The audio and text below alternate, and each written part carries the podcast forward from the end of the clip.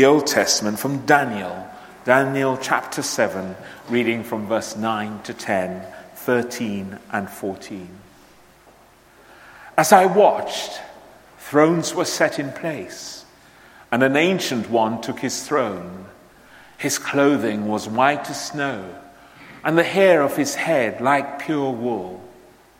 His throne was fiery flames, and its wheels were burning fire. A stream of fire issued and flowed out from his presence. A thousand thousand served him, and ten thousand times ten thousand stood attending him.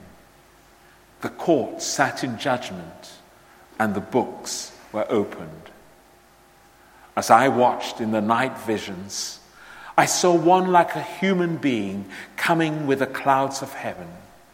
And he came to the Ancient One and was presented before him. To him was given dominion and glory and kingship, that all peoples, nations, and languages should serve him. His dominion is an everlasting dominion that shall not pass away, and his kingship is one that shall never be destroyed. This is the word of the Lord. Thanks be to God. We stand as Helen brings us our gospel reading.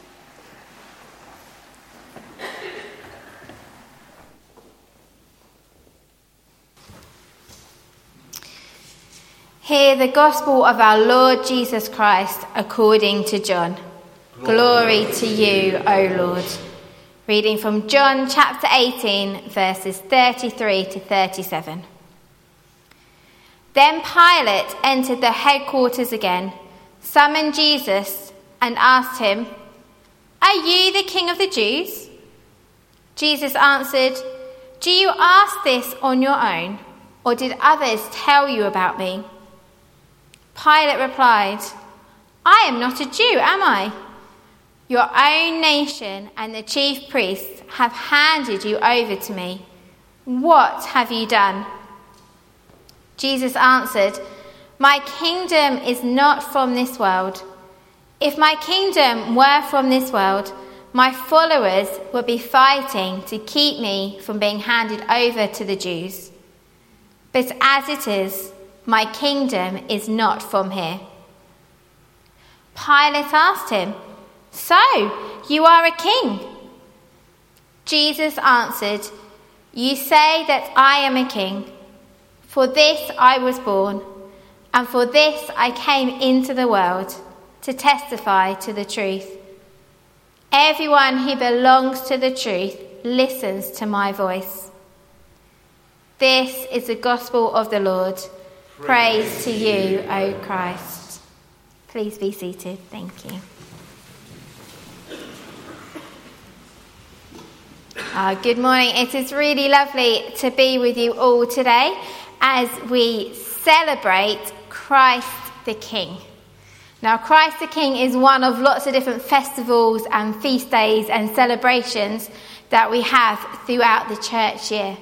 And as we move through the church year and look at these different um, celebrations, they're all part of God's story. And they help us to focus on different aspects of God and to help us remember all the things that God has done. You know, God actively decrees it in the Old Testament for people to follow certain celebrations every year. Things like Passover, when it gets handed down when the Israelites are out of Egypt from slavery. God says, Do this every year so you remember what I've done. And we know that that is so important to remember what God has done. And next week, sorry, I'm feeling like I'm going a little bit croaky. Uh, yes, please, thank you. Thank you very much. Um, next Sunday, as we come, we come to the start of Advent and we get to look forward and lead up to Christmas. So, while I have some of my water, who here is excited for Christmas?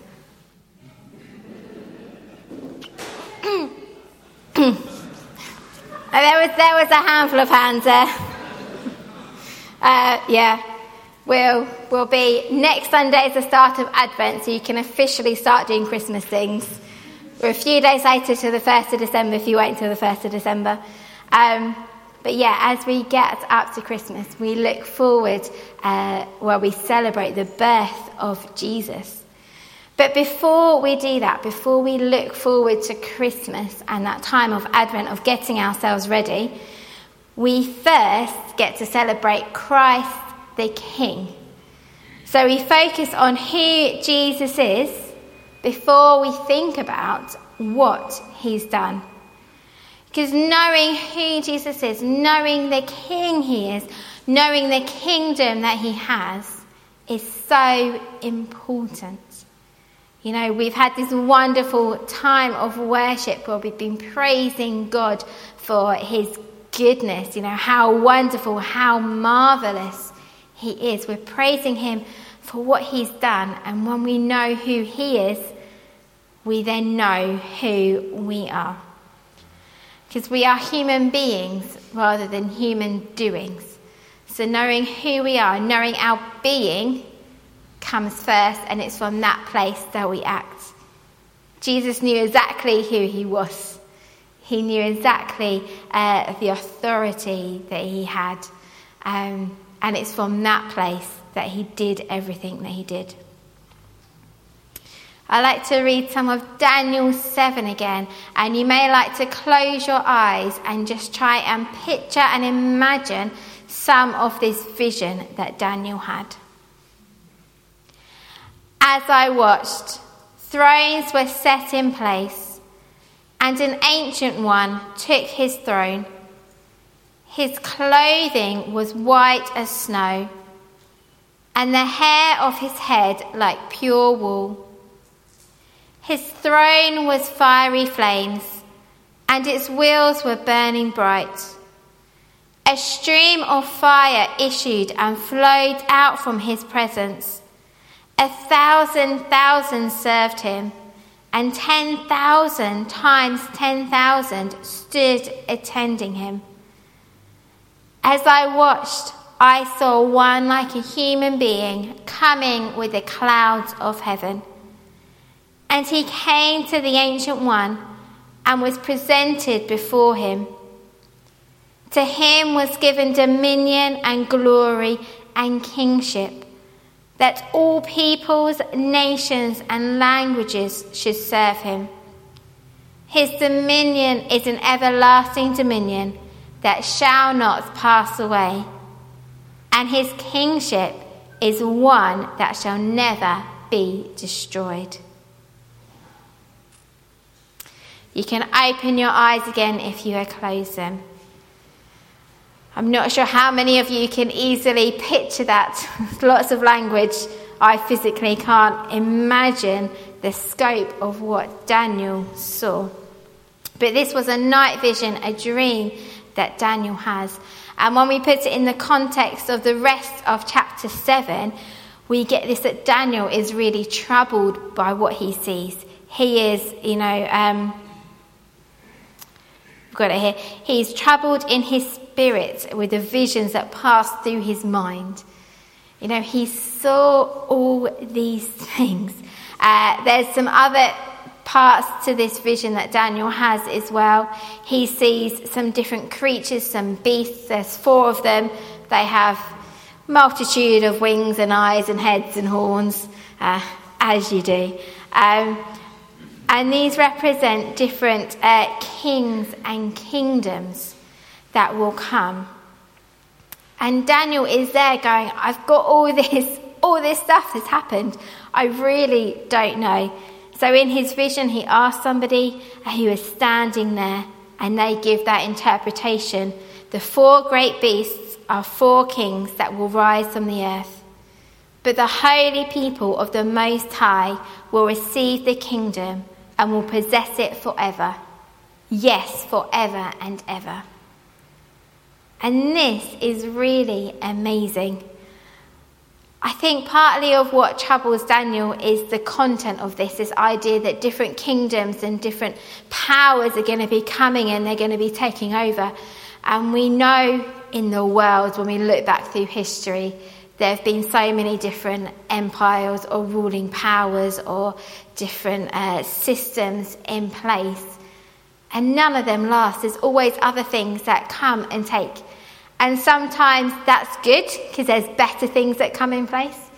Sometimes it's bad because there's worse things that come in place. And I think this is what Daniel was going through, and he was getting worried and troubled by this, this um, tumultuous time that was coming. But I also wonder if he was troubled by just this glorious presence of God that he witnessed. If we go to Revelation 1, we have John, he has a vision of heaven. And we see some of this same language, some of the same imagery of the risen Jesus, the risen, ascended Jesus in heaven. And what John does when he first encounters him, he falls to his feet as though dead. You know, he knew Jesus on earth in his human body, Yet he has this vision of Jesus in his glory, and he is just so overwhelmed. He is terrified. He is in awe that he just falls down. You know, one day we will all see Jesus in that glory. And it is an awesome thing. You know, it is something that we should uh, fear. You know, it says in the Proverbs, uh, fear of the Lord is the beginning of wisdom. When we hold God, when we hold Jesus in that right place of this reverence, in this awe at just how powerful and mighty that He is, that we will just see Him and fall to the floor. Um, that is where we then start coming from and living. And this is our God, and this is our King. And although things may, may come up and things may change, you know, things are constantly changing in the world. you know, and we have this Daniel, this, this time of, of change. Yet we know that the kingdom of God remains, and that is constant. No matter what we are going through, we can hold on to that. And that is our confidence. That is our hope. That is what we put our trust in of who God is and his kingdom, his dominion that will reign for eternity. When we get to our gospel reading, we have that, um, see that conversation between Pilate and Jesus. Jesus has been arrested. Uh, this is just before Pilate uh, you know, sentenced Jesus to be crucified. And they're having this conversation. And it's again about Jesus' kingship and it's about his kingdom. And Jesus declares that my kingdom is not from the world. That Jesus' kingdom is greater and surpasses any earthly kingdoms. But we also need to see it in a different way. Because Pilate's conversation and questions with Jesus, he seems to be looking at him as just a man in front of him, asking this question Are you the king of the Jews? And then Pilate responds when Jesus asks, Who's asking? Are you asking? Is somebody else asking? And he's kind of taking himself out of the equation, going, I'm not a Jew, am I? Like, why does it matter to me? This was mostly likely just a political response uh, to Jesus. Pilate was a Roman governor um, in Judea. So, although Rome was in charge in this area, the Jewish religious leaders, again, still had a fair bit of power. And if you upset them, then you're likely to upset the people, and there'll be riots, revolts, unrest. If you're in power, you do not point your people rioting. You're likely to come out of power and it will be a lot of unrest. So you can see that Pilate is just kind of coming at him as from this, from this earthly viewpoint of actually, why does it matter? We know later when we read in the Gospels that Pilate washes his hands of this decision. He kind of takes himself out of it. Um, but that is not right. You know, as we um, had in Daniel, you know that this is the God's kingdom is that all peoples, nations, and languages should serve him. You know, Jesus asked that question to his disciples Who do you say I am? He asked it to Pilate, and Pilate didn't answer, but he asked it to each of us. And actually, where we stand, the response that we give is so important. And it does include Pilate, because Jesus' authority goes beyond anything. But we know that Jesus has already won the victory, don't we? Sorry.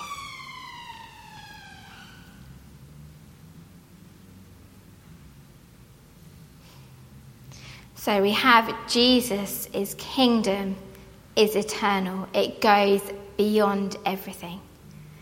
And the kingdom is so amazing. It is full of love and joy and peace. It's restoration. There is hope. There is redemption. Everything we know and more of God is in His kingdom because His kingdom is every place that God is. And when we hold Jesus in that place of King and know that power and that authority that reigns supreme over everything else, and then we come into that kingdom, you know, that is a kingdom that we get to bring. It is not of this world. It goes far beyond and changes everything. When we think about kings throughout history, one of the things that the king or the queen or the monarch does is that they lead their people and they lead them fighting in battle. And we know that Jesus has already won the victory. We know that his kingdom is eternal and will last. We know that he goes ahead of us, and we just get to follow in behind stepping out in His power to bring His kingdom.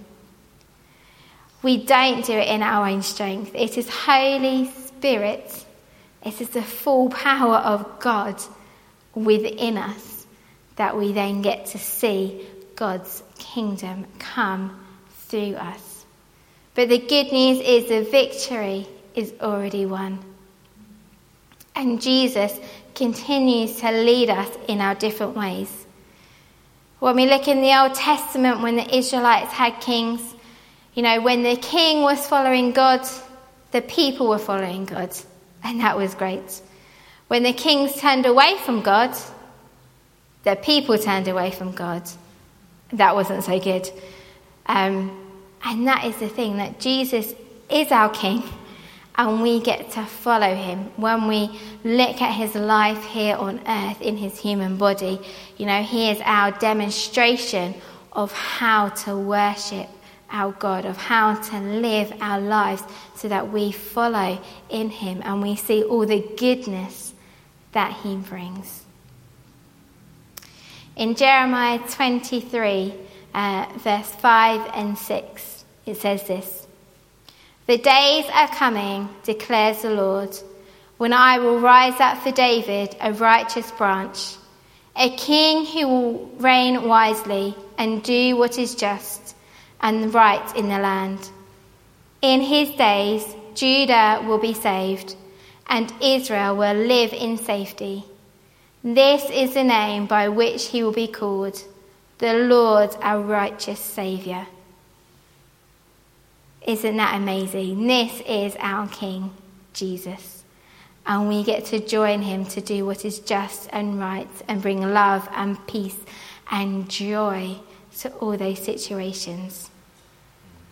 And as we just reflect on this as Jesus, um, as Christ the King, you know, we get to just marvel in his glory, in his splendor, in his awesomeness, in his might We get to rejoice in his love, praise his name, and all that he is.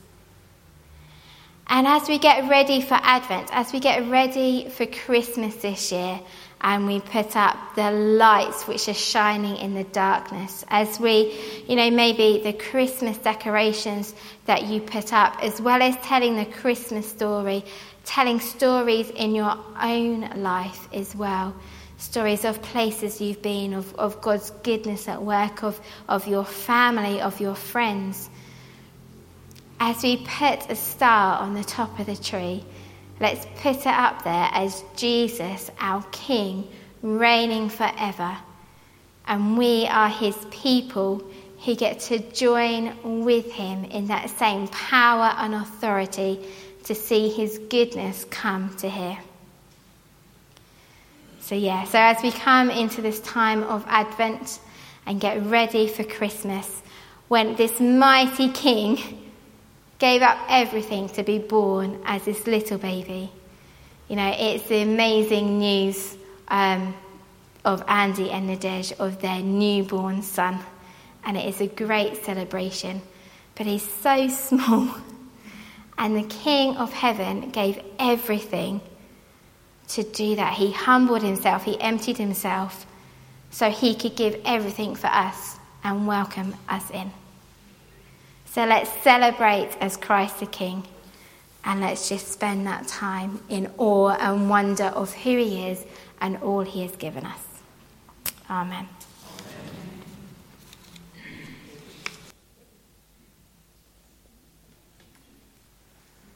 Thank you, Helen, for inviting us to focus again on the kingship of Jesus, to know who he is as King and all that means for us. We're going to stand and sing again, Living Hope.